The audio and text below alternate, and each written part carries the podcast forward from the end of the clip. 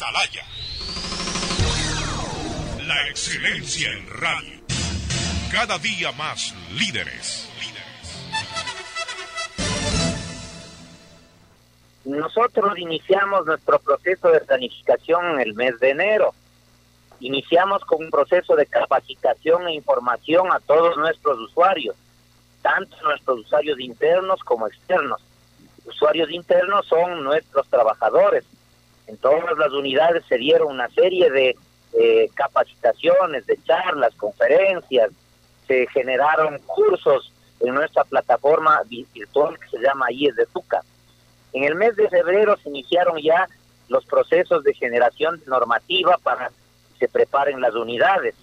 Nosotros habíamos eh, eh, hecho con tres eh, semanas de anticipación a que se comience a que comience la, la epidemia ya la solicitud de necesidades de equipos de protección, mascarillas, equipos que se frustró por el tema de la denuncia de las mascarillas. Luego eh, iniciamos ya eh, cuando se presentó el primer caso, y tú revisas las estadísticas de qué pasó con Babahoyo, tú vas a ver que en Babahoyo eh, no sucedió lo que sucedió en Guayaquil y fue gracias a que el Ministerio de Salud y el IES trabajaron en conjunto para identificar los casos y los contactos. Se dieron seguimiento a 144 contactos, lo que permitió controlar no el, la explosión de la epidemia en esa provincia. Y luego, pues, nuestro plan de expansión hospitalaria se definieron 14 hospitales centinelas a nivel nacional, que son los primeros que enfrentan los, los casos de hospitalización, de emergencia, etcétera es así como en Guayaquil fue Los Ceibos, pero como se terminó la capacidad de Los Ceibos dentro del Teodoro Maldonado Carbo y nuestras unidades periféricas. Eh, lo mismo pasa en Quito, en el Quito el, nuestro hospital Sentinel es el, eh, el hospital del sur. Eh, al momento tenemos la UCI ya llena y está atendiendo ya pacientes de UCI nuestro hospital Carlos Andrade Marín y en hospitalización tenemos más o menos un 80% de ocupación en el hospital del sur.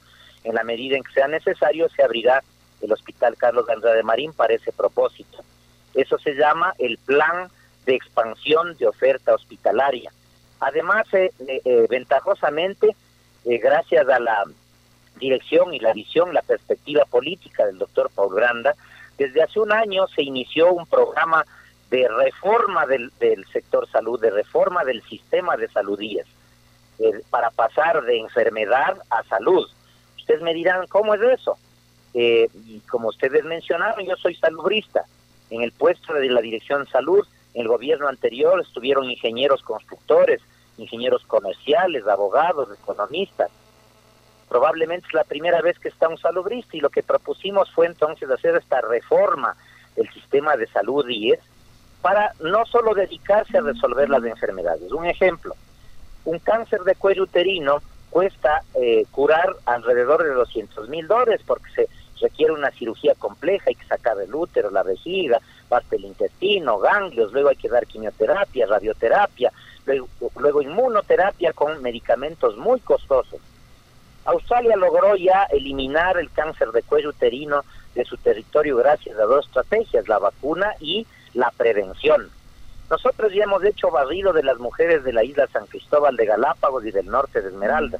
Y esperamos hacer este examen, que es la determinación de papilomavirus y cuesta 20 dólares, a 1.350.000 mujeres que tenemos en nuestra red.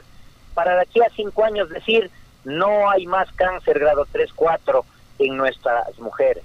Esa es la diferencia entre una filosofía de la enfermedad hospitalocéntrica que busca solo inaugurar hospitales y hacer compras de grandes cantidades de medicamentos a una visión de salud integral, en donde se incluye la promoción de la salud, la prevención de la salud, la curación con protocolos científicos y la gestión clínica y rehabilitación como los cuatro componentes fundamentales de una estrategia que tiene que extenderse a todos nuestros afiliados. Para esto hemos creado el proyecto Pro Salud el país, o por lo menos ciertas ciudades, están listas ya para cambiar de semáforo de rojo a amarillo, o sea, se están cumpliendo los factores valorativos que dicen las organizaciones mundiales de la salud para pasar de rojo a amarillo? Mira, lo importante es tener un análisis sectorizado de una serie de indicadores, ¿no? Los indicadores de movilidad humana, yo le escuchaba a ustedes comentar ese tema, de movilidad humana, de respeto a las normas, en función de cuántas multas hay en los, automóviles que salen cuando no deben, en la gente que sale cuando no debe, en la gente que no tiene mascarilla, y si todo está registrado en la policía. El tema de movilidad a través de la plataforma del Mintel, cuánto la gente se está moviendo, porque el propósito técnico es lograr disminuir tres cuartas partes de la movilidad, lo cual abate la velocidad de transmisión de la epidemia. Eh, luego está el tema de datos epidemiológicos y de acceso a los servicios de salud. Entonces, con esos elementos hay que hacer un, un análisis local, puntual, y en base a eso tomar decisiones. Tú me preguntas si estamos preparados. Eh, yo preguntaría, ¿cuál país en el mundo estuvo preparado para resistirle a la epidemia? ¿Cuál país en el mundo está preparado para aguantar una situación económica como la que está provocando eh, la recesión en, el mundo del virus. Entonces, eh, la decisión de los políticos tiene que ser poner en la balanza todos estos componentes y tomar una decisión. ¿Qué, eh, ¿qué hace más daño? El, el hambre y el estar dentro de casa. Hay que recordar que ya están repuntando de nuevo los homicidios dentro de las casas, las violaciones, problemas de salud mental, eh, vamos a tener una epidemia de embarazos eh, no deseados, vamos a tener una serie de problemas, es decir, no es que la, la, decisión, la política, quedes en casa, no tiene consecuencias, todo tiene ciertos beneficios y daños. Entonces, en cada cantón deben evaluar esos elementos y, de acuerdo a eso, ir decidir, y decidir un cambio progresivo.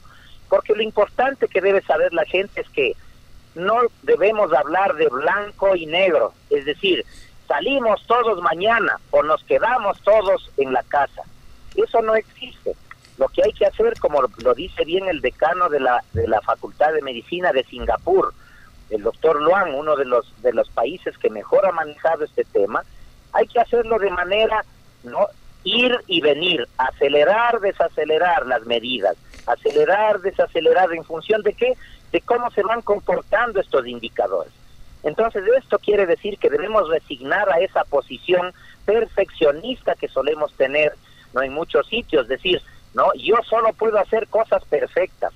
Tenemos que aprender a aceptar errores, a aceptar situaciones difíciles y entonces en función de eso tomar la decisión. Si yo desacelero, por ejemplo el caso de Daule, y de aquí a tres, cuatro días encontramos varios focos de, eh, de pequeños brotes, ¿qué hay que hacer? Volver a acelerar las medidas. Entonces debemos entrar en esta nueva fase, en esta nueva forma de ver la situación. Tenemos que convivir con el virus un año. La pregunta es, ¿cuándo vamos a estar listos? ¿El 15 de mayo? ¿El 31 de mayo? ¿El 31 de diciembre? ¿O en dos años cuando llegue la vacuna? Entonces, entonces hay que tomar decisiones, ¿no? Fundamentadas en información, ¿no? Correcta, en información plausible. Pero lo más importante, dar el seguimiento que eh, requiere la epidemia para ver qué, cómo se comporta. Si comienzan a aparecer muchos brotes, entonces volver a acelerar las medidas. Entonces, eh, eh, yo no quisiera ver en el futuro que si algún municipio decidió pasar a amarillo y se presentan brotes, no comiencen a señalar, ahí está, miren, a, señalar con el dedo, vean, nosotros dijimos, esa es, una actitud irresponsable. Lo que tenemos que aprender es a este proceso de desacelerar, acelerar, desacelerar, acelerar. Atalaya. La excelencia en radio. Cada día más líderes.